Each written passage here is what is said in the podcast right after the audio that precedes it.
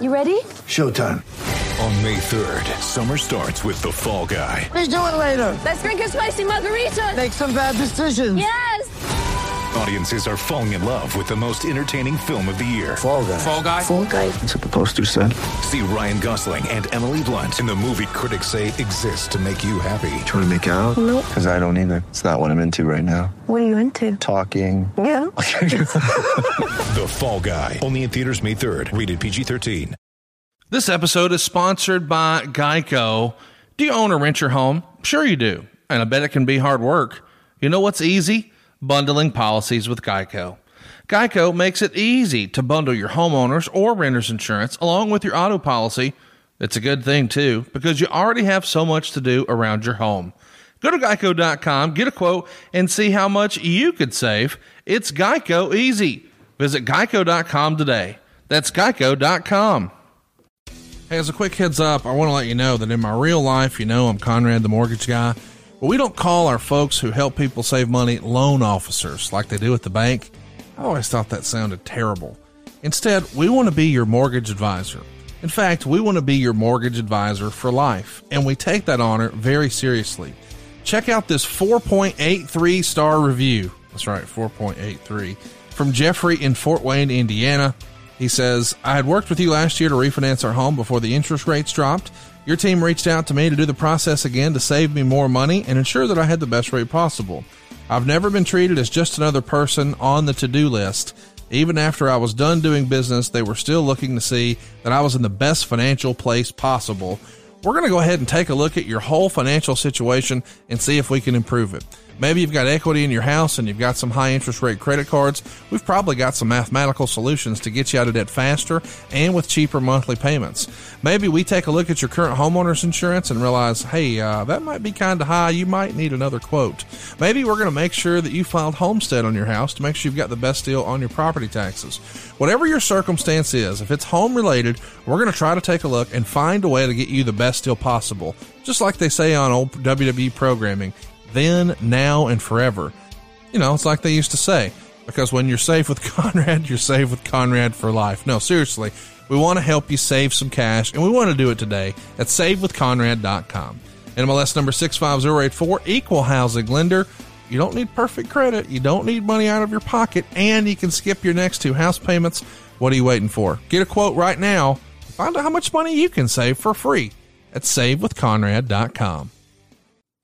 I love talking about our friend Steven Singer. I'll tell you, the competition must really hate this guy.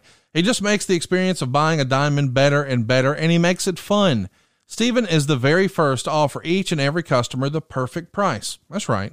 Have you ever wondered if you're getting the best price? Are you uncomfortable negotiating? Head to Steven Singer Jewelers and you're guaranteed to get the perfect price. You'll never pay more than the guy sitting next to you. And here's a little insider tip. Most jewelers mark their merchandise way up just to mark it down to make you feel like you're getting a deal. The guy next to you may be paying less. Do you want the most important purchase of your life to be based on your negotiating skills? Not the case at Steven Singer. Because at Steven Singer Jewelers, you're guaranteed to get the perfect price all day, every day, 365 days a year. That's why we trust Steven Singer. He makes the experience of buying a diamond so easy. So check out Steven Singer Jewelers at the other corner of 8th and Walnut in Philly or online at IHateStevenSinger.com. Steven Singer Jewelers, one place, one price.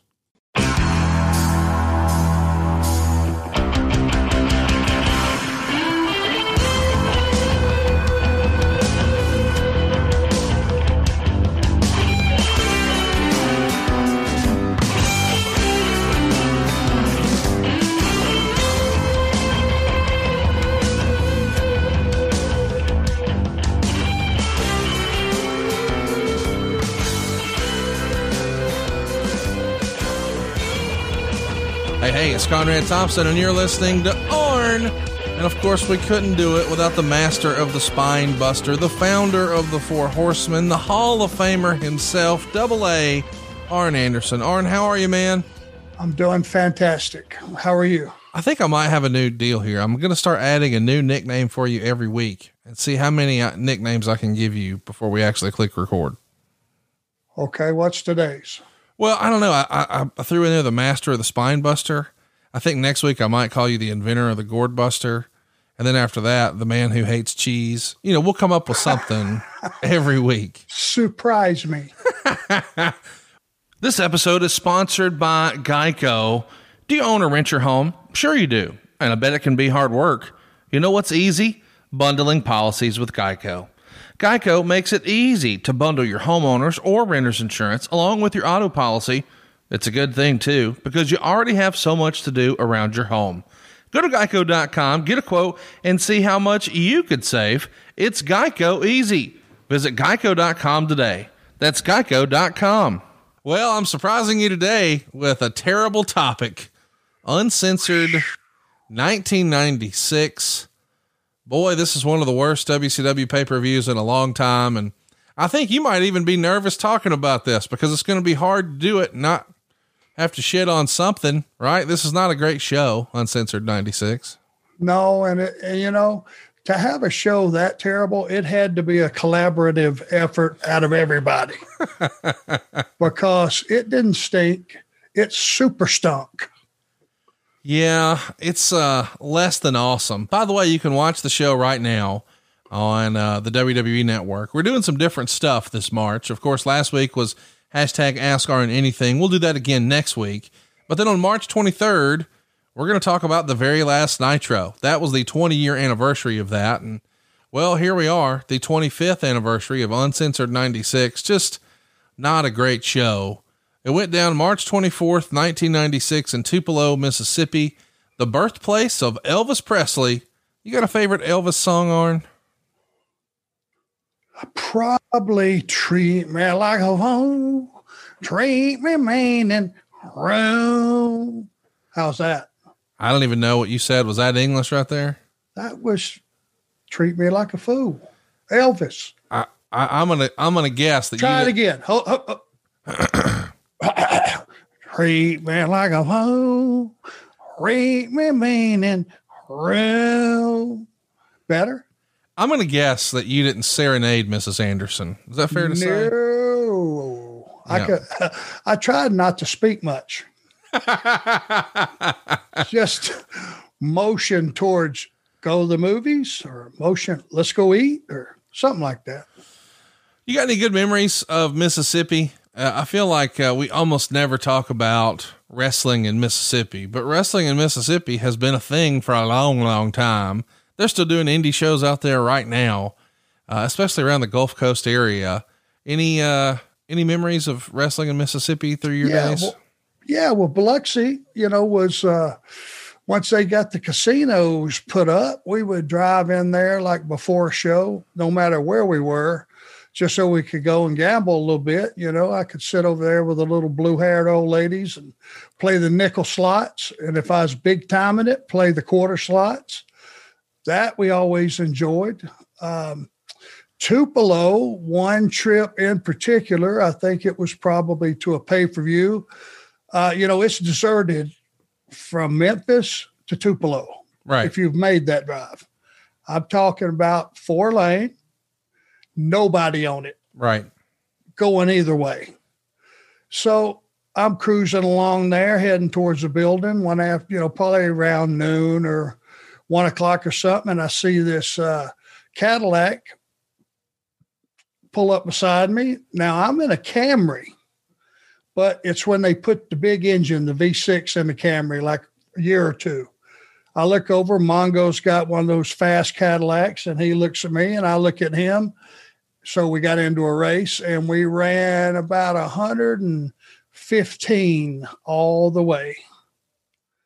Kind of dangerous kind of foolish kind of stupid if you got a family but uh, maybe aaron won't hear this but you know it was nobody else on the road and that camry kept up with that cadillac which i should get a free camry for this but it's absolute truth. And we raced all the way into tupelo. Took us maybe 50 minutes The good old days. Yeah, that was, and that was heading into Tupelo. So Mississippi has always been a, a, a good place to, you know, support wrestling, and they love their wrestling. Bill Watts, you know, ran a lot of the Hattiesburg and some of those towns, and still a good place. Let's mention this show drew 9,000 fans, roughly 100 shy of capacity. There's 7,300 paying fans. Pretty decent gate for the time, 104 grand. That's way up from Uncensored 95, which only had 5,700 fans in the same building. Excuse me. What do you think of the idea of, of having a show become like synonymous with a town? Like there for years and years, it felt like Starcade was always going to be in Washington, D.C. in WCW. And once upon a time, Starcade was always in Greensboro. And famously, Halloween Havoc was always at Las Vegas at the MGM Grand. What do you think of that? Do you like that idea? I do if it's a big market and that can be their show Yeah. for that year and you can get an outstanding gate and it you know you can you can kind of promote it six months out just drop a line you know eh, without having to hard sell it so Right. much but i love like a, a big and not to cheat the small markets but you know if you're going to have a pay-per-view that is tagged to a certain town it needs to be one that will accommodate you know 12 15,000 people pay it off Well, business is booming here compared to 95. Uh, let's run through that real fast. The estimated average attendance in March of 95 was only 2,040 fans. It's up 82.4% to 3,720 fans. Uh, that means your gates are a lot higher too. In March of 95, you're only averaging 19.6. Here you're averaging 38.4. So it's up 95%. Do you remember the gargantuan jump from 95 to 96? And how much of that do you attribute to the success of Nitro? Well, I think if you go back and check maybe a year or two before that and see how many times you ran it those years, and you could see the build uh, to where it made a little more sense than if you just got a two year uh, knowledge of it. But I bet you, I don't know how many times we ran it in 95, but we were building an audience. Apparently, they were digging what we were doing, thus the steady climb in attendance over the two years. It's pretty fun to look at WCW sort of rise and unfortunate for us, the fall. Um, did you think you were headed in the right direction here in March of 96? I mean, we're a couple months out from Scott Hall showing up, so nobody knew what the NWO was going to do for ratings or houses or just WCW business in general. But did you feel like, hey man, we're uh we're building something here? Or was this just sort of business as usual for you at this point? Well, you know, I was there when it started. You know, 90, 1990, you look at the house show business, it was non existent. So I was there for that, you know, five year build and Hogan and Savage and, you know, some of those big names coming in. And, you know, that was going to make a difference, obviously. Um, you had a pretty good roster, you know, 96 uh, as far as just getting them paired together and getting some angles that worked. You know, I, I thought we had the makings of being a success, but it just, you know, it wasn't as quick as I wanted it to be, obviously.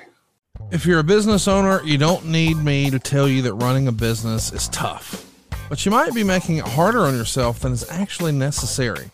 Don't let QuickBooks and spreadsheets slow you down anymore. It's time to upgrade to NetSuite. Stop paying for multiple systems that don't give you the information you need when you need it. Ditch the spreadsheets and the old software you've no doubt outgrown. Now is the time to upgrade to NetSuite by Oracle, the world's number one cloud business system. NetSuite gives you visibility and control over your financials, HR, inventory, e commerce, and more. Everything you need, all in one place, instantaneously. Whether you're doing a million or hundreds of millions in revenue, save both time and money with NetSuite. Join over 24,000 companies using NetSuite right now. Let NetSuite show you how they'll benefit your business with a free product tour at netsuite.com forward slash ARN. Schedule your free product tour right now at netsuite.com forward slash ARN. That's netsuite.com forward slash ARN.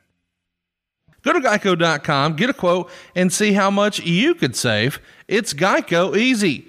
Visit geico.com today. That's geico.com. Let's talk about March 20th. This is when we would see Otani beat Chris Benoit in the finals of the Cruiserweight title tournament to become the first WCW Cruiserweight champion. Otani, not a guy we saw a lot of in WCW. Did you ever work with him or meet him over in Japan? Yeah, I mean, I, I, I watched his work. I became a fan of the cruiserweights over in Japan, watching those guys. You know, Eddie Dean, uh, Otani uh, Chris Benoit, you know, and some of the other Japanese wrestlers. I wish I could remember their names, but you know, Jushin Liger, obviously.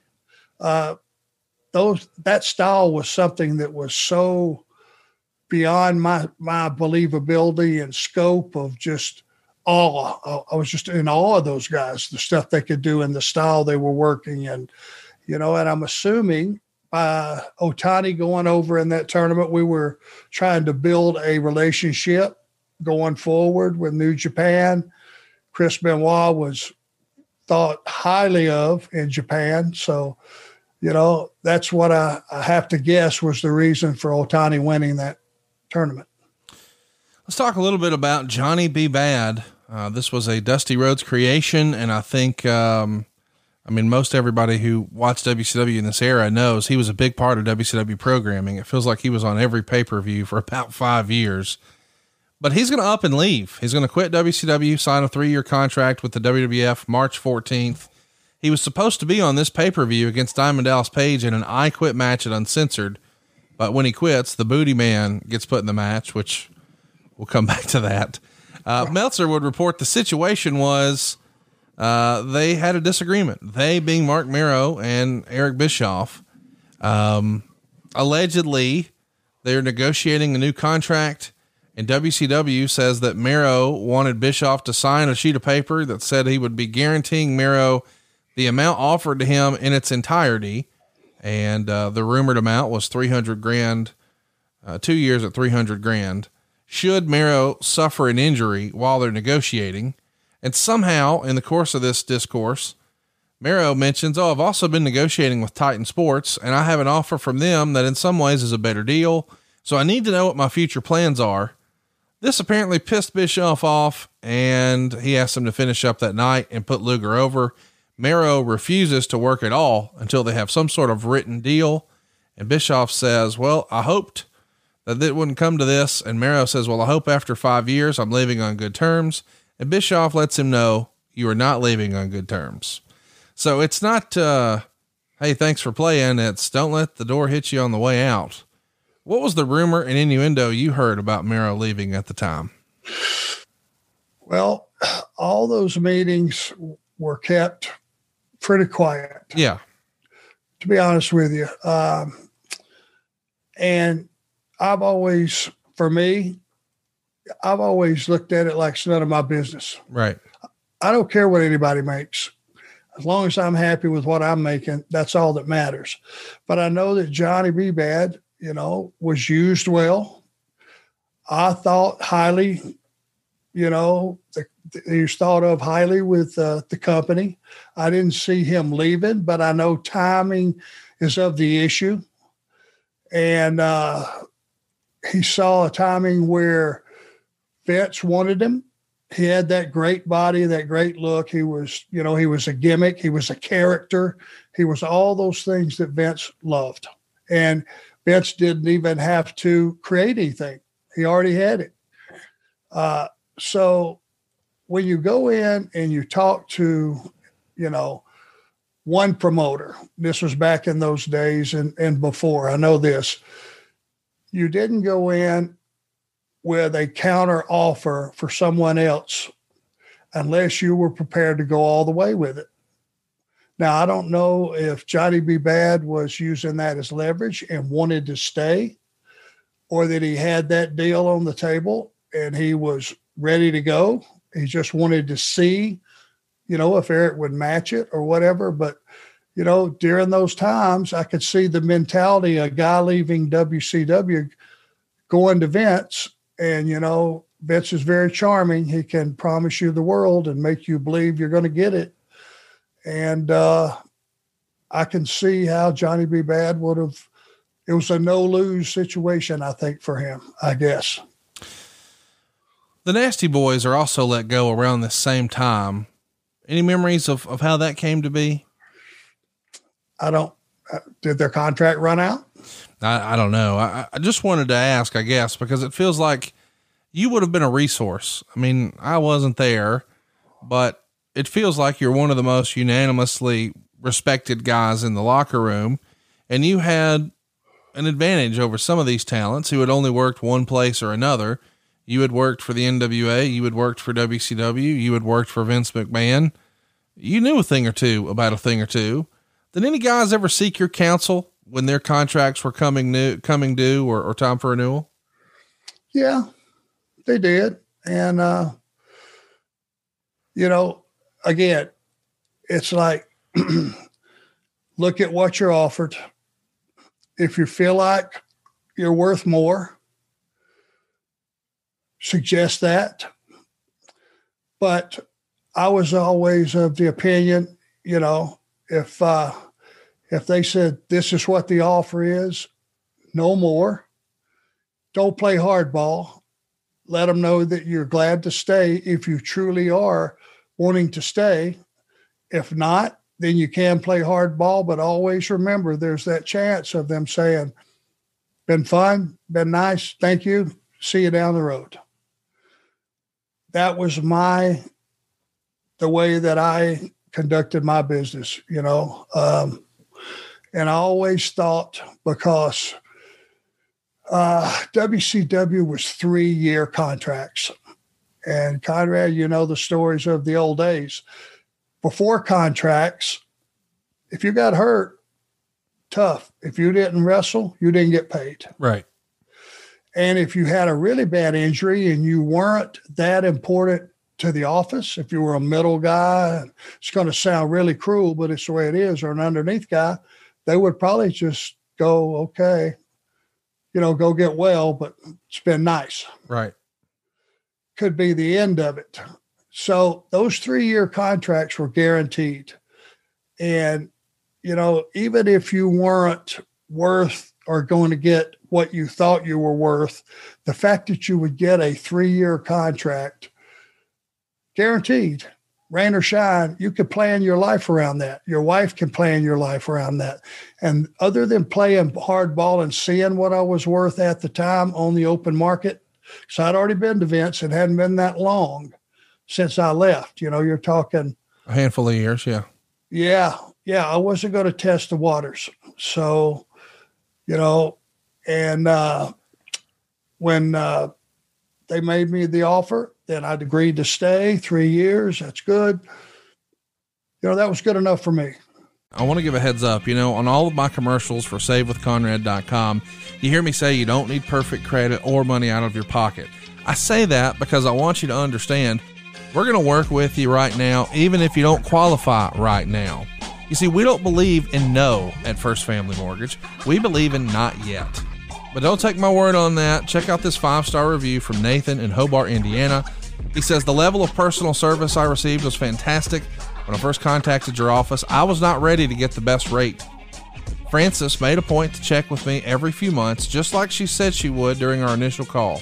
Finally, my wife and I were ready, and the process was smooth sailing after that. Thank you all so much for saving us $300 a month and lowering our interest rate from 4.65 to 3.125. Most of all, thank you for being nice people. Everyone we dealt with was great. The idea is even if your circumstance isn't right just yet, we're going to work with you and get you some advice on how to increase your credit score, increase your buying power, just get you on the right path to home ownership. We're not going to treat you like the big banks do, like you're just another number. This is First Family Mortgage, and you're our podcast family. And we want to help you save some cash and get on the right track for what your short term goals are and your long term goals. If you're looking to save money each and every month, we can help at savewithconrad.com.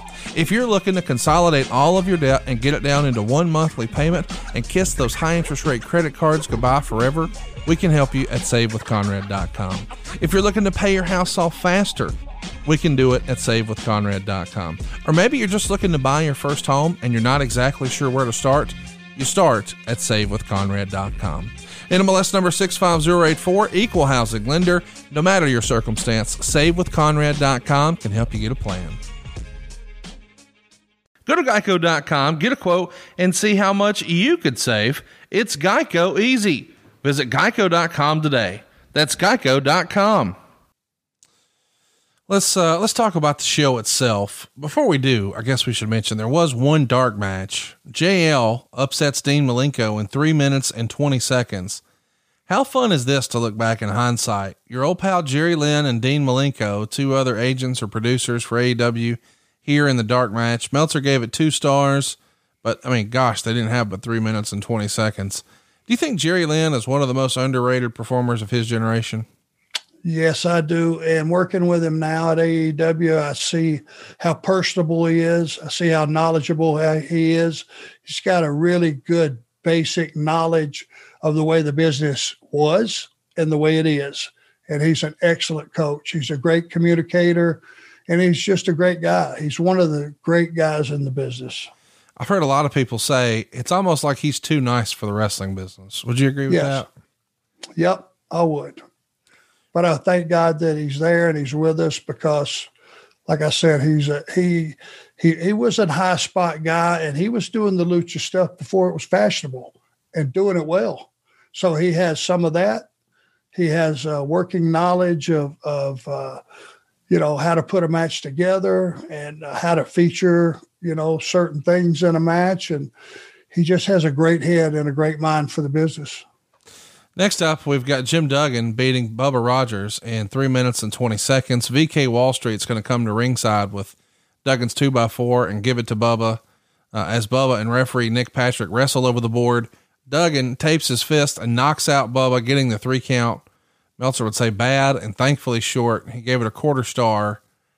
This match feels like warmed up old leftover WWF. You got Hacksaw Jim Duggan, the former Big Boss Man, and the former IRS. I know those guys were all in the NWA or Mid South or somewhere beforehand, but to the masses, this probably feels like, hey, that's the old WWF guy, right? Well, and it's, I bet you if you went back and saw how long had they programmed for this match, if at all, right? Like just a cold booking to me. Just throw three guys together to get them on the show. That's what it feels like. It is. Next up, we've got Dick Slater pinning Alex Wright in a minute and 55 seconds. Medusa was chasing Colonel Parker around ringside, and this distracted Alex Wright. That gave Slater the opening to clock Wright with his cowboy boot and score the pin. It got a dud rating. We haven't spent a lot of time talking about Dick Slater. What what what Dick Slater stories do you have with us? Well, uh, you're not listening or, or remembering who was my idol before I got you know, when I was a teenager, who was my idol? Who are the one who is one of the two guys that made me want to be a wrestler? Uh, Elvis Presley, clearly. No, yeah, I know Dick Slater, but I mean here in WCW. Like that's yeah. old territory stuff. I mean, here in this era, he's sort of hokey pokey with WCW. He's here for a little bit, but not very long. Was he just winding his career down? Was he not a good fit with the corporate style wrestling? Why didn't Dick stick around longer here? Well, Dick was like a old timer, but an old timer that could still work. Right. And I just idolized the guy, and I saw him on nights that he had somebody to work with and he had enough time. I saw him when they put him with Dick Murdoch. And if you were like the hardliners, I think was their name, if they you were, remember that. They were badasses. You damn right they were. And this was during that same time period. Dick still had it he just wasn't cast into roles because, you know, this was a time where both companies, WWF, which is now WWE, obviously, WCW, were looking for young stars, new stars, out with the old, in with the new. You know, I was looked at like a dinosaur. I'm sure Dick Slater was looked at like a dinosaur, but the guy could go. And uh, Plus, he was tough as hell. He was one of those guys like when he was in the locker room, everybody knew don't screw around with Slater. Or, or if they didn't know, they're just lucky that they didn't.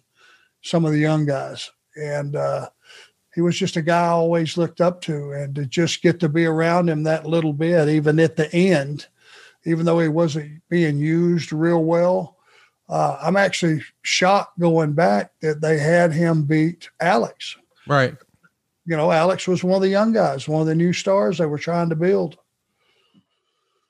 Tell me a little bit about the legend of Dick Slater. I mean, he just passed away a few years ago. His wrestling career, at least in ring, is going to end later this year, in 1996. He winds up having two vertebrae vertebrae blowout on him. Easy for me to say. And I just assumed a guy like that who had been around as long as he had been around would have probably found a backstage role either with Vince or, or here with Ted Turner. And that wasn't necessarily the case. Was he just not cut out for that type of thing? Do you think? Was he just one of the boys to the end? Most guys aren't cut out for that job. Yeah. Why is that? Well, because it's hard to step away from being one of the boys and taking on the responsibility of being in the office. Right.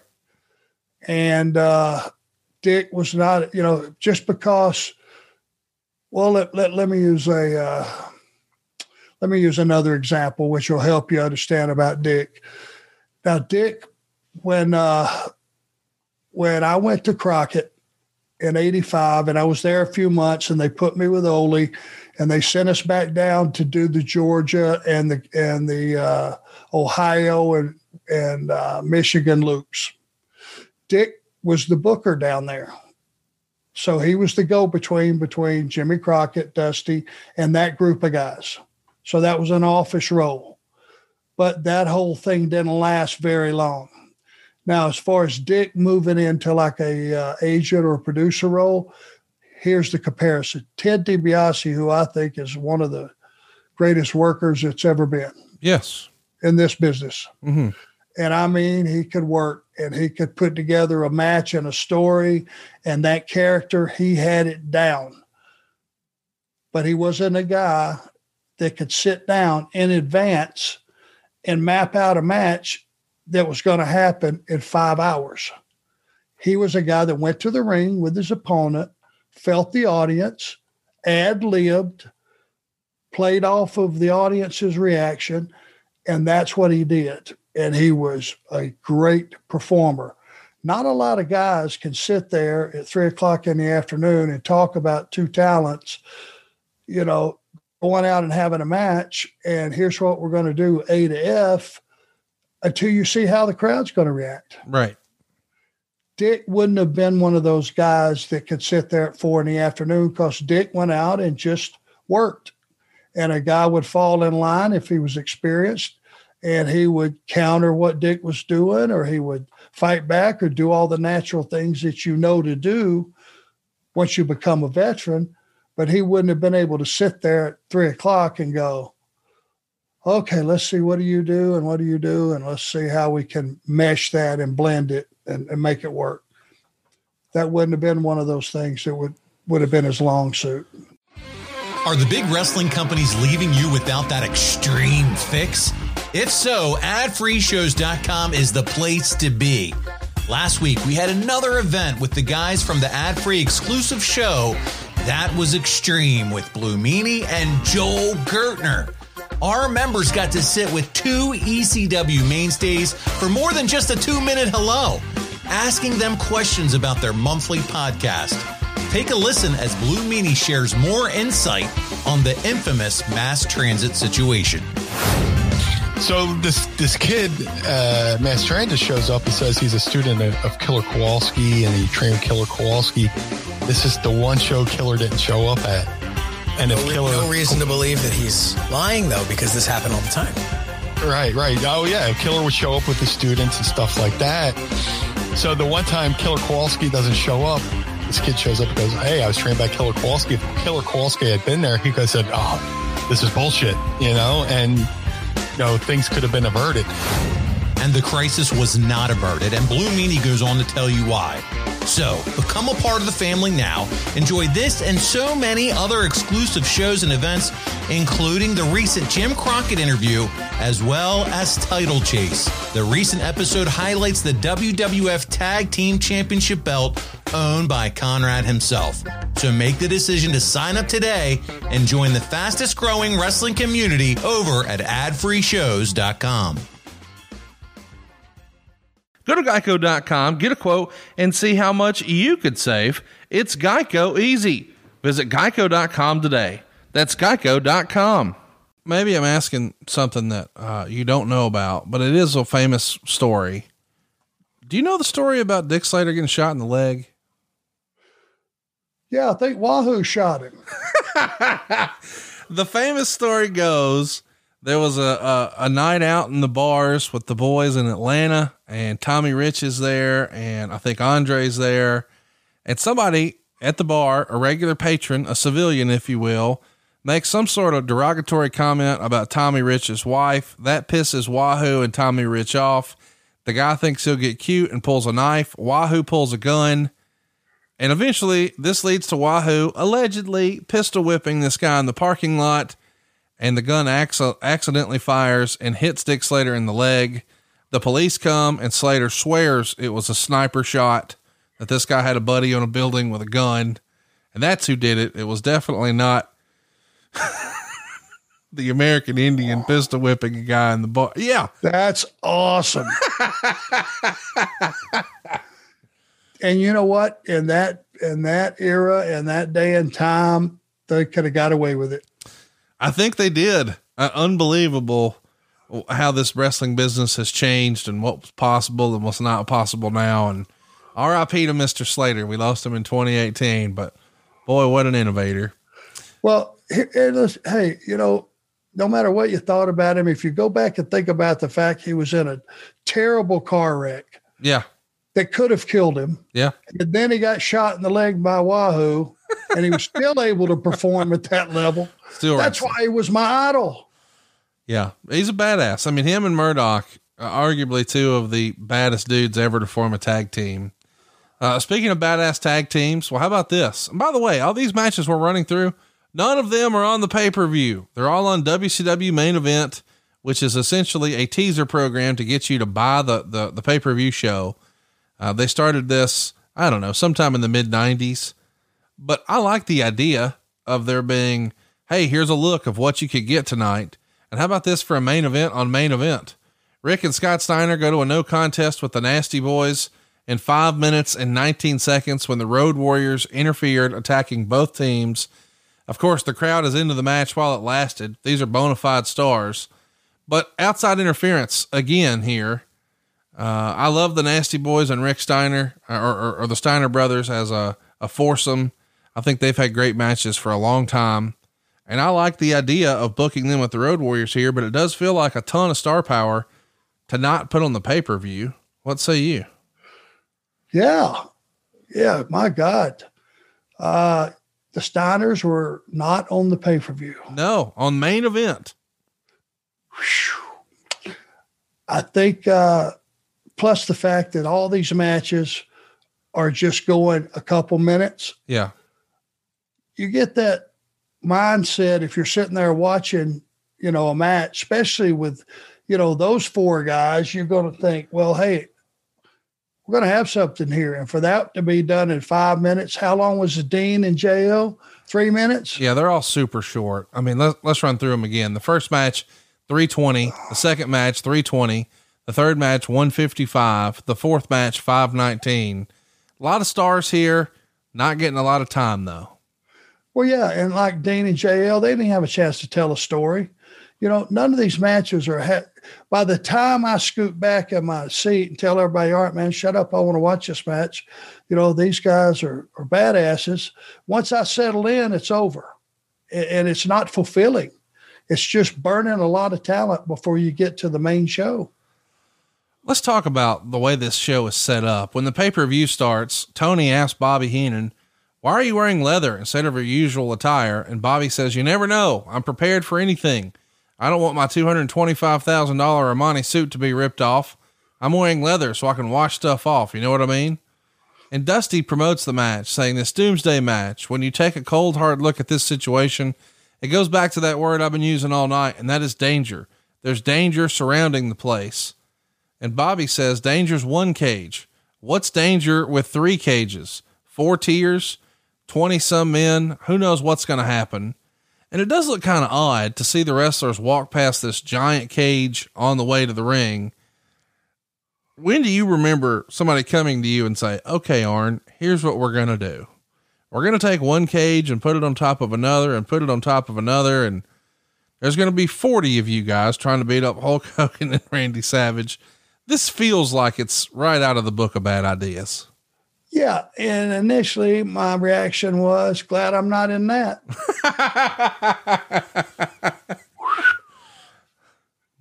yeah. It's like when they had, there was rumors of a scaffold match, but you didn't know who they were. It's just a foregone conclusion. I ain't in that one. Right. I'm scared of heights. Right. Boy, did they rib the shit out of me. The first match gets a ton of time. It's Konnan and Eddie Guerrero for the United States Heavyweight Championship. I love Konnan in this era. I think everybody understands that Eddie Guerrero is one of the all time great performers. Uh, Meltzer dug it and he gave it three and a quarter stars. It's a bit of a babyface match here because neither guy is yet a heel. Uh, what'd you think watching this one back for the first time in 25 years? Um, well, you know, Konnan did have a following. He was a huge star in Mexico. Yep. Eddie was just simmering. Eddie had not become a star yet, Right. but his work already was star laden, if that's the proper. I mean, that guy could do some incredible stuff, stuff I'd never seen before. It might have went a little too long Yep. You know, um, because the fact is, you better be in shape with those cruiserweights, Yeah. brother. They zip, zip, zip. Konnan was no spring chicken. Not to say he still was not good shape, but uh, cardio shape with a guy like Eddie, whew, I know he'd have blown me sky high. That's for sure. Pardon the interruption, but I just wanted to tell you really quick about two of the best ways to support The Orange Show. One is to pick up a shirt from orangeshirts.com, and the other is to grab a gimmick from boxofgimmicks.com. It's the official store of The Orange Show. You not only support the show financially, but you get to show off your fandom to others, helping spread the word about one of your favorite podcasts. So check out orangeshirts.com and boxofgimmicks.com, and thank you for being a listener to The Orange Show. Go to geico.com, get a quote, and see how much you could save. It's Geico easy. Visit geico.com today. That's geico.com. The guys uh, did some hard work here, but Meltzer didn't love the finish. He says, after several more near falls, Guerrero went for a Thesz press, and upon landing, he hit he hit his groin on Konnan's head, selling it as a low blow, and Konnan rolled over for the pin. The finish was weak, and the announcers tried to sell it as Konnan doing it intentionally. Even if that was the idea, it meant they screwed up the finish because, based on what happened, it was Guerrero who crotched himself rather than Konnan overtly or accidentally doing it. The negative about doing a low blow finish was that they do about 30 more low blows for the rest of the show, and none of them lead to a pin. I don't know. Maybe Eddie had a more sensitive groin area. I don't know. No, or no thought was put into it. None. Or the rest of the show or what you had planned. You know, that's, yeah, that's, uh, and that's the first match on the show. Yeah, that's the way we open the pay per view, and and that's the other thing that's weird. That match gets 18 minutes, but we can't move the Steiners and Nasties to the main card. Give them 10 minutes. It feels weird. Check, check on that. I mean, again, it just was not. All the thought I think for this show was headed towards that last match and how they were going to pull that off, and a lot of stuff got skipped over. The first match of the night is critical. It's important on any show because it sets the mood for the night. And that was a flat, confusing finish to me. As a reminder, uh, the winner of the match will go on the next night to Nitro and defeat JL. So Jerry Lynn going to wind up in the losers column the next day. Uh, Konnan won this U.S. title from One Man Gang back in January. He's going to lose it to Ric Flair at Bash at the Beach 96. Uh, this version of Konnan, where he is the traditional uh, lucha garb before he becomes K Dog and joins the NWO and has a darker side, did you think that was a good fit for WCW at the time? I mean, obviously he's key to bringing in a lot of the other cruiserweights, but it always felt like WCW didn't know exactly how to book this version of Konnan. No, and I, and you know when he was in Mexico, he was jacked. You Yeah. know, he, good body, biggest guy there, best body there. I would assume at the time, Yeah. which made him special. and he did just enough of the lucha stuff. But I imagine, you know, he did some strongman stuff and all that other stuff. Well, now you're in the locker room with you know the Steiners and the Road Warriors and all those guys. I'm sure he had to amend that style somewhat. Um, a cruiserweight, you know, just me thinking about it, and I know the stories were different and all that, but Eddie needed a cruiserweight. It could have been Jerry Lynn and Dean, right, in a, in a triple threat. If you wanted to open that show, take some of that time.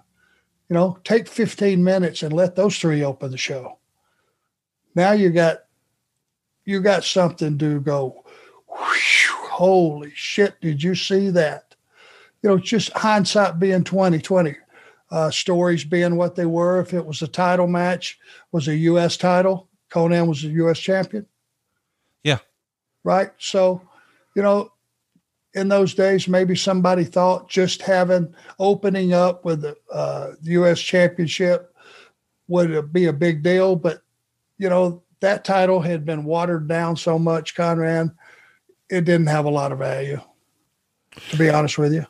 Let's talk about uh, the next match here. This is Tony Schiavone's favorite WCW match, believe it or not. It's Belfast Bruiser beating Steve Regal by DQ in 17 minutes and 33 seconds, three and a quarter stars. Meltzer would write Tony Schiavone made a comeback on this match as he got it over as being brutal, even though a lot of what was taking place would go over the heads of many, if not most viewers. This was a super stiff all Japan impact type of match with no hot moves, no build, no psychology, and a horrible finish. It really wasn't an entertaining match, but on a believability scale, it was more believable than almost anything you would see in the United States, short of a UFC match, and in fact, it was brutal than more than most of them. Not that this is a match of the year, but it is a must see match. The two, who have wrestled each other for years, just pounded the crap out of each other. Finlay's offense was the most believable in North America. At one point, Bruiser threw a punch to Regal's nose, which broke his nose and pretty well messed up his face to the point he might need surgery. He was bleeding from the nose heavily when Bobby Eaton and David Taylor interfered for the DQ. After the match, Taylor slapped Finlay incredible hard, incredibly hard, three and a quarter stars. These guys I mean, obviously they know, like, and trust each other, but boy, they are pulling no punches. It's Potato City. What do you think watching this one back? Before I get to that, let me just back up one little bit and just say, you know, the announcers for the for the Eddie uh, match. Yeah. One of the one of the reasons that might not have felt so good if you're sitting home is, be honest with you, our announcers, just like me sitting here today, don't know the names of a lot of those moves. Right. It's hard to call that match when it's lucha moves and they have their own names. And remember, this was just the beginning of the lucha era yeah. coming to, to America. Right. So I just want to say, you know, if those guys, you know, had a rough time calling it, not knowing what to call the moves, not knowing them, I get it. To this day, I don't know what half the, the names are of those. So just trying to cover the, uh, you know, uh, the lack of probably lucha knowledge. Yeah. That our announced team had. Just saying, because they're all pros. Very seldom do those guys not know what they're looking at. Right. Maybe that would have added to the drama of that match. Now, moving on. This is supposed to be uncensored. Anything goes, no DQ, no anything correct? Well, that's the way it's marketed, but it's not feeling that way so far, is it? No, no, no. It's uh number one, they should have stopped, you know, on the Eddie and and uh and Konnan match. They should have stopped it, let Eddie get his stuff together a little bit, but the match should should have continued once he did, because if it was accidental, you know, Konnan could have backed off. Hey, I didn't mean for that to happen, and then go wherever you wanted to go. But don't let that be the end. It's too weak.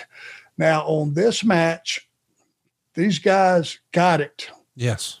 They understood what that pay per view was was based on. Uncensored, anything goes, be as violent as you want. And you know what? They used these. Yes. Their knees and their feet. And an occasional headbutt placed in the right place, but a legitimate one. And I'm going to take a couple minutes, if you don't mind, here, Conrad, and give a guy some credit. Yeah. That doesn't get enough credit I know for who he was and who he is. I know where And you're it- going, and I'm ready to hear it. Well, Steve Regal was a great wrestler. Yes, sir. I love that European style. He could have a match literally with a salt shaker and make it good. And Fit Finlay now walks in the door. Now, prior to this, before he came to work for us, just out of the blue, I was talking to Terry Funk one day in the up in the stands, and we were talking about, you know, you know, we need some fresh talent in here, something. It'd be nice we could get somebody that nobody knew. I mean, we need some heat on some heels. And he looked at me, he said, Arn, you ought to go get Dave Finlay. I said, Well, who's Dave Finlay? He said, He's the best heel in the business. And that came from Terry, Terry Funk at a time that, you know, I thought I was a pretty good hot commodity. I thought Rick Rude was, was a good heel. I thought, you know, Curt Hennig was a good heel. Ted DiBiase. He said, I'm telling you, if you see this guy work, he is a vicious son of a bitch. Well, when we got fit and he came in from day one, he was a, an assassin.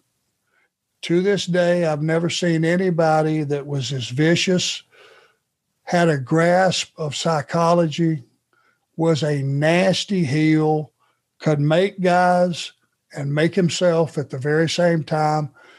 And man, when he mugged you, he mugged you, and it was solid.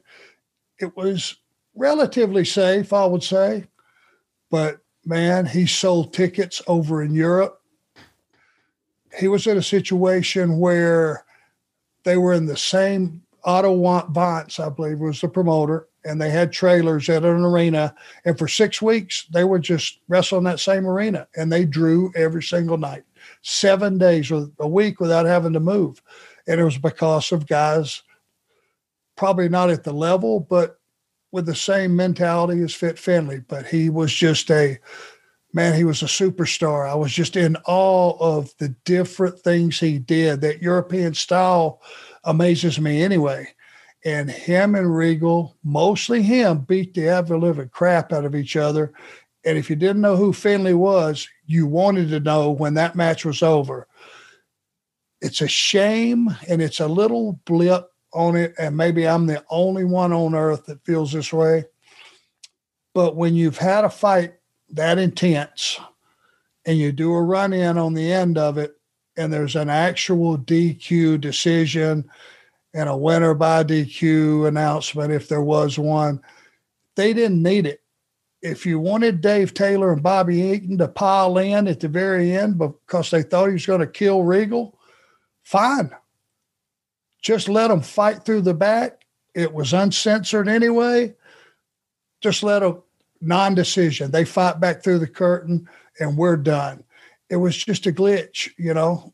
It makes you wonder how can there be a, a decision when it's a no DQ match? Every match on the card was a no DQ. But point being, Dave Finlay let you know who he was, and to his credit, Steve Regal took a hell of a beating that day. So kudos to those guys. One of the best matches I've ever seen in my life. And it was more like a bar fight. I love talking about our friend Steven Singer. I'll tell you, the competition must really hate this guy. He just makes the experience of buying a diamond better and better, and he makes it fun. Steven is the very first to offer each and every customer the perfect price. That's right. Have you ever wondered if you're getting the best price?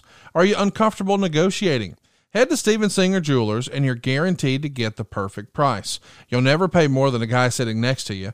And here's a little insider tip. Most jewelers mark their merchandise way up just to mark it down to make you feel like you're getting a deal. The guy next to you may be paying less. Do you want the most important purchase of your life to be based on your negotiating skills? Not the case at Steven Singer. Because at Steven Singer Jewelers, you're guaranteed to get the perfect price all day, every day, 365 days a year. That's why we trust Steven Singer. He makes the experience of buying a diamond so easy. So check out Steven Singer Jewelers at the other corner of 8th and Walnut in Philly or online at IHateStevenSinger.com. Steven Singer Jewelers, One place, one price. Go to geico.com, get a quote, and see how much you could save. It's Geico easy. Visit geico.com today. That's geico.com. Tremendous. Go out of your way to see it. If you're going to watch one thing on this, you got to see it. Um, it's it's unbelievable. Uh, Regal even wrote about this in his book. Uh, Tony and I have talked about it. It's one of the most famous matches probably in WCW history. Um, especially if you're a purist. Yes. Wrestling purist, and you want to sit down, and when that match was over, and that show was over, even though there were some stinkeroos after that, everybody, I bet you, that were going to their car with their family were talking about that match. It stole the show. It did. Let's get to the next match. Before we do, I want to mention we've got an interview with Giant and Jimmy Hart by Okerlund. And Gene announces the winner of Giant versus Loch Ness will face Flair for the world title the next night on Nitro. Uh, Tony talks about how Medusa threw the women's title in a garage. He even says the WWF by name. Mean Gene gets a plug in for the hotline and Colonel Robert Parker is introduced at weighing 197 pounds, which I'm sure made Meltzer laugh. Uh, he's going to pin Medusa in three minutes and 47 seconds. It's a man versus woman match.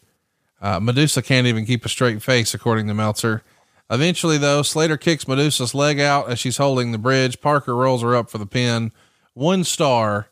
Medusa versus Colonel Parker, though. Arn, who booked this shit? Is this Terry Taylor? Is this Kevin Sullivan? Is this Eric Bischoff? This is just terrible. And it didn't have any time either. Well, how about it had four minutes too long? This, this should have never happened. Man versus woman. I know. I don't like it. Yeah. But in those days, I mean, you were, you know, you get away with stuff that didn't make sense. That don't make sense. It's never made sense to me. Right. You know, it was just Medusa is a killer. Now she could probably kick half the guy's ass in the locker room today. Sure. But so could Ming, but he didn't do it. Right. She didn't do it. We knew she was that tough, but she was still a woman. She was still a lady. And when you got to have Dick Slater help you whew, beat a woman, my God, why would you even be trying to beat a woman? Right. I'm just not a fan of that mixed deal. I never have been.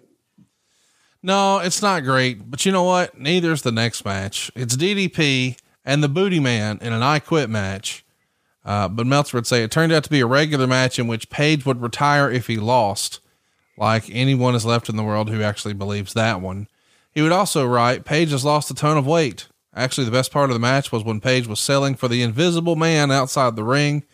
Way too long, and it got really boring.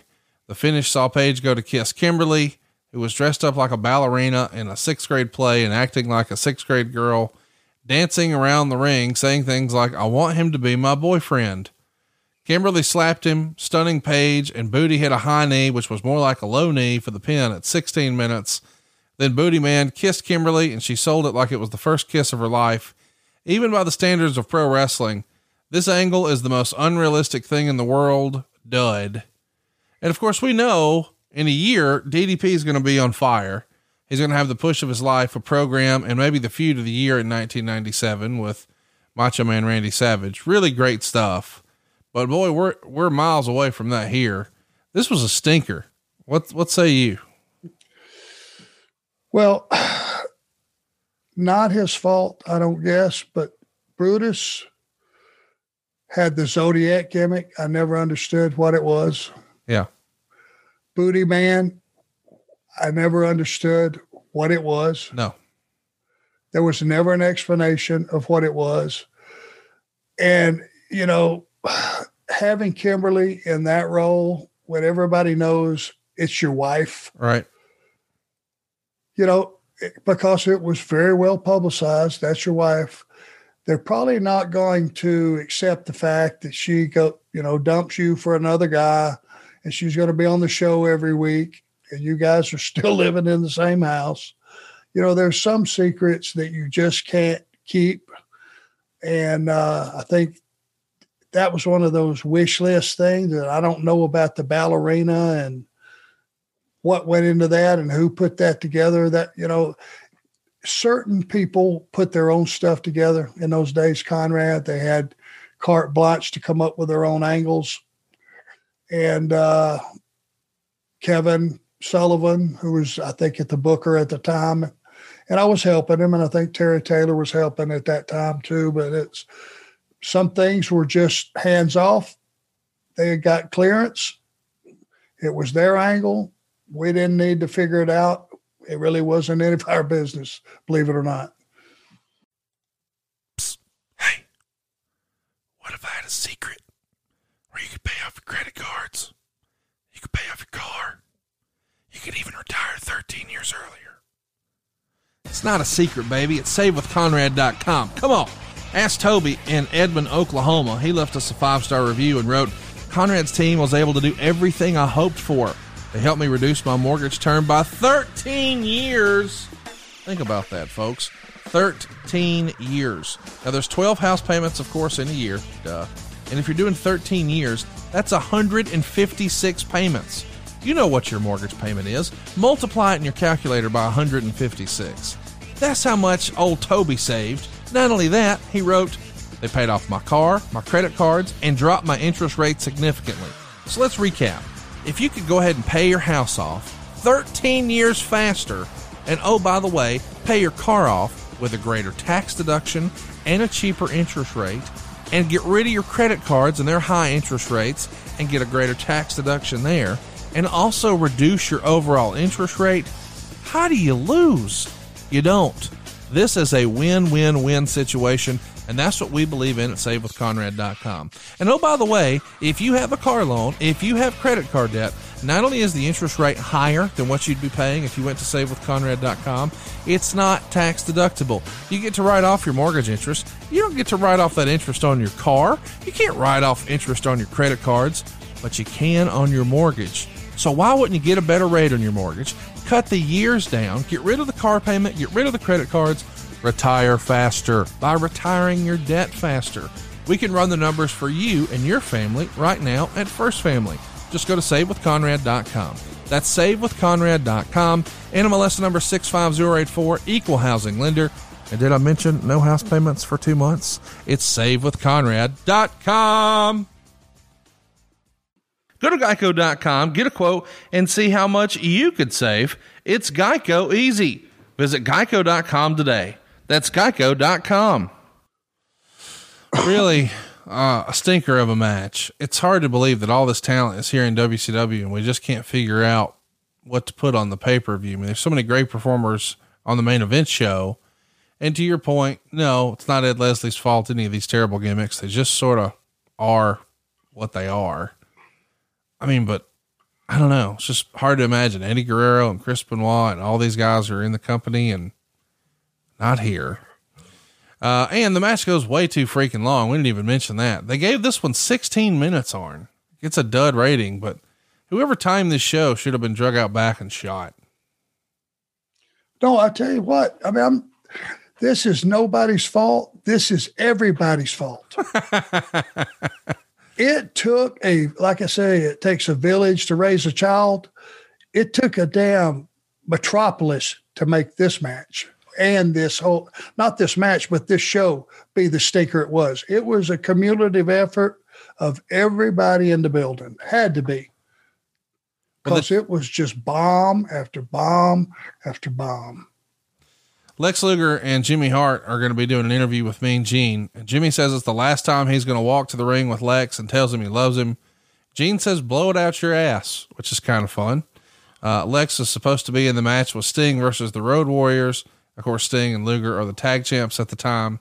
We also see Loch Ness come out, and he's going to wind up using Rey Mysterio's music, which is kind of ironic.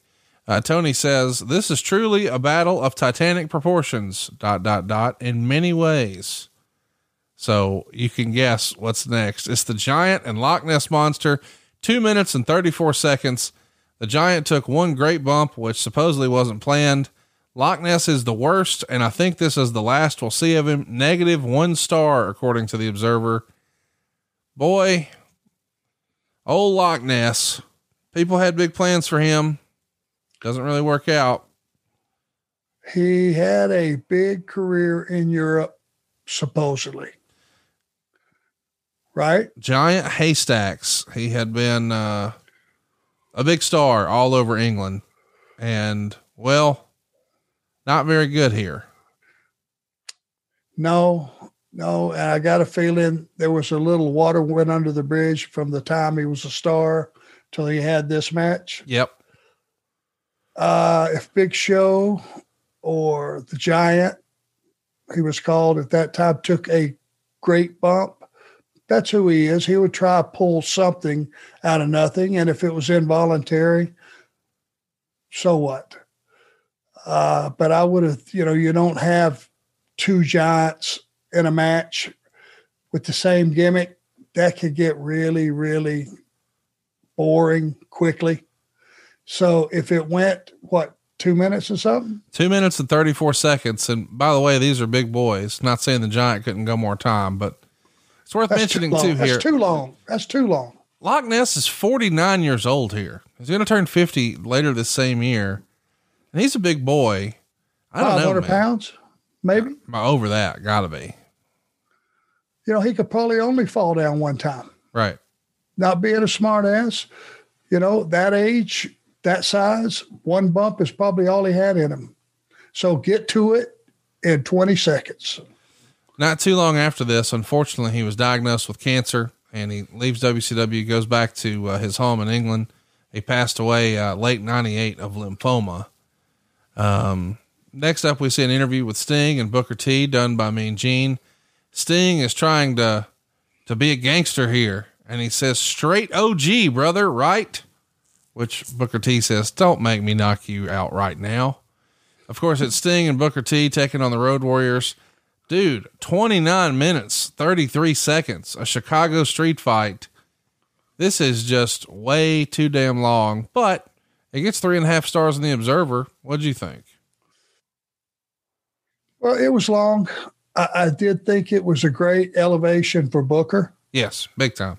being in that match. And Booker always had, from the first time I was in the ring with him and Stevie, you just knew, you know, those guys were a good for a very good team. But Booker was going to be a single, and you just knew it. He just he had that baby face. Stevie Ray was the bulldozer of that team. But the all the excitement came from Booker. He could do it all, man, and you you knew it from day one. And getting a rub with Sting and the Road Warriors in that match, that's the one good thing that I think came out of the show. Besides uh, the match we talked about with Regal and Finlay, that was the two shining, I think, stars of the whole show. Just Booker being in that mix and being able to last in that mix and compete. You mean it wasn't the main event? Let's talk about it. I can't believe this is real. Do we have to? Unfortunately, Tony's going to give us a rundown of the rules, and he says rules I understand are very simple. Hulk Hogan and Macho Man Randy Savage will start at the top as a gauntlet. Once they get through a cage, if they win in that particular cage, then those men would be eliminated till they work their way down to the bottom. If they can pin Hulk or beat Macho Man Randy Savage at any time. But Hogan and Savage must go through every man to win their match. And Bobby replied, Rules? You're talking about rules? They don't care about rules. There aren't going to be any rules.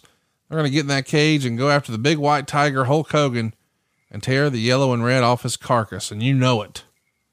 So here we are. As a reminder, this is the similar style cage that you guys did back in 1988. I assume that's where this idea comes from. Just Sullivan warms up one of his old ideas. Would you, would you guess that's the same? So this is three cages, small one, bigger one, biggest one, right? Yeah.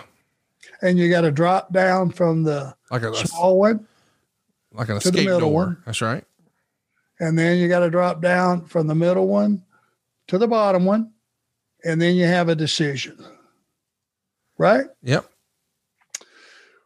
Well, number one, I got added into this some way, somehow. Once Kevin must have looked around and said, There's not a lot of guys that are going to do a lot of falling down in this thing. Look at the monster roster. And then you look at the baby faces. And so I guess my job, which I had nothing to do with the storytelling to get to this match. So I was just inserted to be a flow guy or somebody to keep getting his ass kicked, take some bumps, try to make it exciting. But boy, eight on two, whew, creative control to me has always been a nasty word. And that night, it became really relevant on how much strength and stroke and power those two words carry because that was god awful. And there were people in it like Jeep Swenson, bless his heart, Yeah. who's left us, who was a monster. The biggest arms I'd ever seen up to that point and strong. And you had Zeus and you had Barb and Meng and all these guys, all these killers. And two guys beat them all. Yeah. That's not making baby faces. That's making you want to puke. And that's what the audience did. They just sat there and rocked back in their chairs, probably puked in their own mouth because it probably wouldn't have been favorable to puke on the floor, but I bet a lot of people were wanting to. It just was shitty in its design, lousy in its preparation. The whole concept made no sense. And if you, if you think two baby faces were made at the end of the day, then you're not a wrestling fan because no way, no how should that have ended that way. No way, no how should that match have ever occurred. Go to geico.com, get a quote, and see how much you could save. It's Geico easy. Visit geico.com today. That's geico.com. A lot of dangerous, a lot. It's a miracle you didn't have four guys blow out their knees dropping from one cage to another to another. It's a pretty good drop. It's freaking terrible, is what it is. It's just the whole thing. And by the way, your boy Brian Pillman opts out of the whole thing. He has throat surgery in Vanderbilt on March 13th. And Gene Okerlund on the hotline said he didn't have surgery and he was making it up. And he claimed the hospital, uh, or he called the hospital, and they said there was no record of Pillman being there. That resulted in a legal letter from Pillman's agent to Okerlund, complete with a patient discharge sheet. And then, uh, yeah, it looks like your boy is doing everything he can to get out of this. This is when he's doing his whole work shoot angle. I respect you, Booker Man, and all that stuff, where he got a real release and then used it as leverage to get a new deal from Vince McMahon. But still, he wants no part of this stinking main event, even though he was announced and advertised and promoted. Were you surprised that Pillman pulled up lame for this? He's the smartest man in the locker room at that time.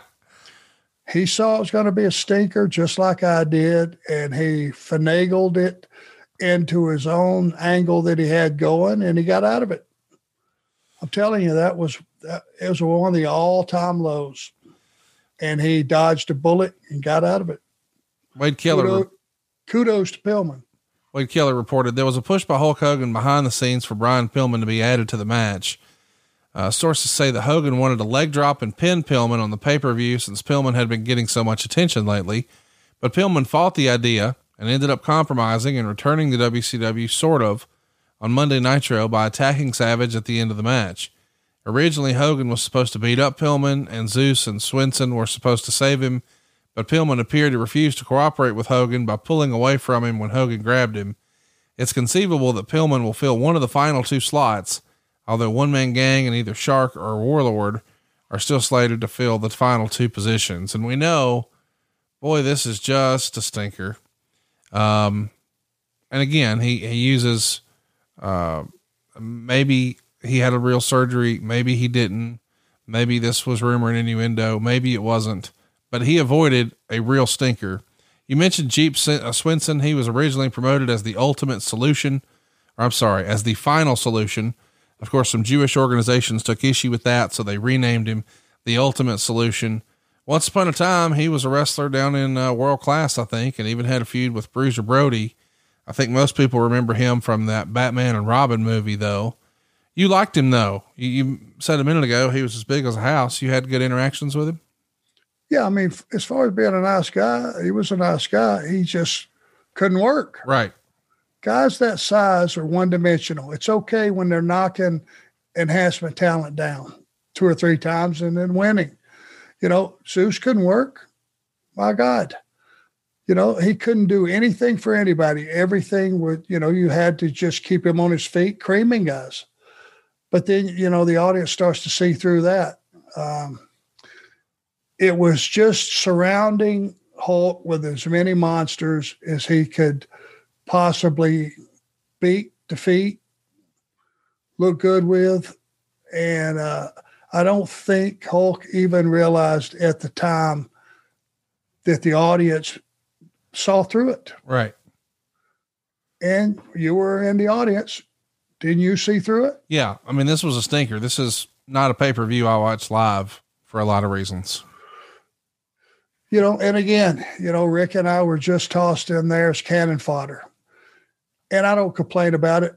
I showed up every day at that company and uh, or any company that I work for to this day and whatever they want, that's what they get, you know, and this is not about me, but you had a couple of professionals in there. You had more people that were disinterested than not. You had a couple people that were completely lost and then you had you know, a couple of baby faces trying to take advantage of that mass confusion and somehow get over. And it didn't. And it will be viewed in history as just a the screaming shits. Meltzer write Hulk Hogan and Randy Savage beat Meng, Barbarian, Ric Flair, Arn Anderson, Kevin Sullivan, Lex Luger, Z Gangsta, and Ultimate Solution in 25 minutes and 16 seconds. Hogan and Savage worked with Flair and Anderson on the top level and then threw powder at them to go to the middle level. There they faced Sullivan, Luger, Meng, and Barbarian. They locked Meng and Barbarian in half of the middle level cage, and then the other four wound up in the wrestling ring. Finally, Jeep and Zeus, who weren't even there at the beginning, showed up. They dragged Hogan and Savage into the bottom level of the cage, and it only got worse since they couldn't work. Somewhere while all this was going on, Meng and Barbarian were let out of the cage and simply walked backstage. Finally, Sullivan, Luger, Flair, and Anderson were in the bottom of the cage, so it was six on two. Jimmy Hart gave Lex Luger a loaded black glove and he went to hit Savage, who ducked. Then he held up, then changed his mind and KO'd Flair for the pin. Negative three stars. The finish of this thing, Arn, it would have to improve to be the shits, I think, is an Arn Anderson line. Is that right? It wasn't that good. Yeah, real bad. Embarrassed that I will take my share in it. I was part of the company. Uh, don't ever make me watch this again. I'm telling you. No, yeah. Like we should actually give a peek behind the curtain. I got a text from Arn yesterday that says, "Do we really have to do this one? Can we pick a backup topic?" So we've already got the research and it's the anniversary. He's like, "Can we do anything else? I'll do anything else." And I somehow got you to agree to do this. Well, I do not want to get on here and constantly be negative and bit, sound like I'm bitter because I'm not. I mean, I had a job, I was taking care of my family, but trying to be a professional day to day and see some of the crap that was getting pushed through just because you have creative liberty. Whew, man. This is a rough one yeah, I did ask you to get out of this one it's not good for the audience either. There, I got a feeling right now, liquor cabinets are being opened all over the world. There's a lot of depressed listeners. Guys, it's over. It's done. I promise we're going to be upbeat going forward. Hey, real quick. I believe Klondike Bill made this cage. That had to add to your stress level, right? I bet he never crawled up to the top. Klondike Bill's a good man. He was a valuable employee to Jim Crockett and I guess WCW. But whoever made that cage and really made it and saw it when it was finished, they certainly saw it from the ground. Nobody went up there to inspect it because I hate heights, and that some bitch was pretty much up there. Go to geico.com, get a quote, and see how much you could save. It's Geico easy. Visit geico.com today. That's geico.com. Well, we're hoping that we're up there on your must listen to lists of podcasts. Next week, we'll be back with hashtag Ask Arn Anything. The following week, we'll be back to talk about the last Nitro. You don't want to miss it. You want to participate. You want to follow us on Twitter. You can go follow us on Twitter at The Arn Show. You can keep up with all of our new topics and you can ask questions. It's at The Arn Show. And don't forget, if you've got a question for Arn, ask it not only there, but use the hashtag Ask Arn. And uh, until next time, he is at The Arn Show. I am at Hey Hey, it's Conrad. And we'll see you next week for another Ask Arn Anything right here on Arn. Double A's on the scene now, baby. I told people I would break arms, break legs, do whatever I had to for people that stuck their nose in my business.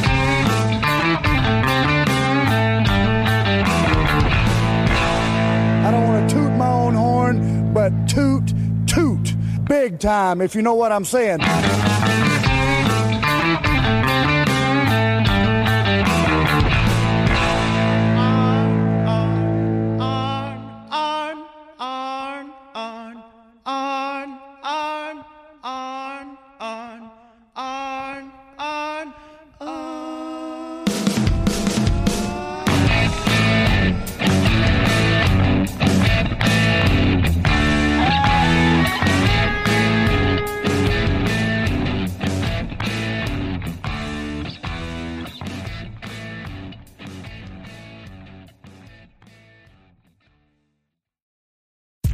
John brings his skewed sense of humor. Jeff brings tips to cut strokes off your next round.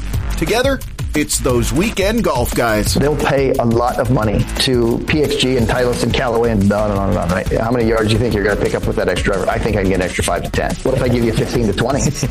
you pay me more. Jeff Smith right? teaches on the sliding scale. those weekend golf guys, the podcast, part of the Bleav Network. Just search B L E A V on YouTube or wherever you listen.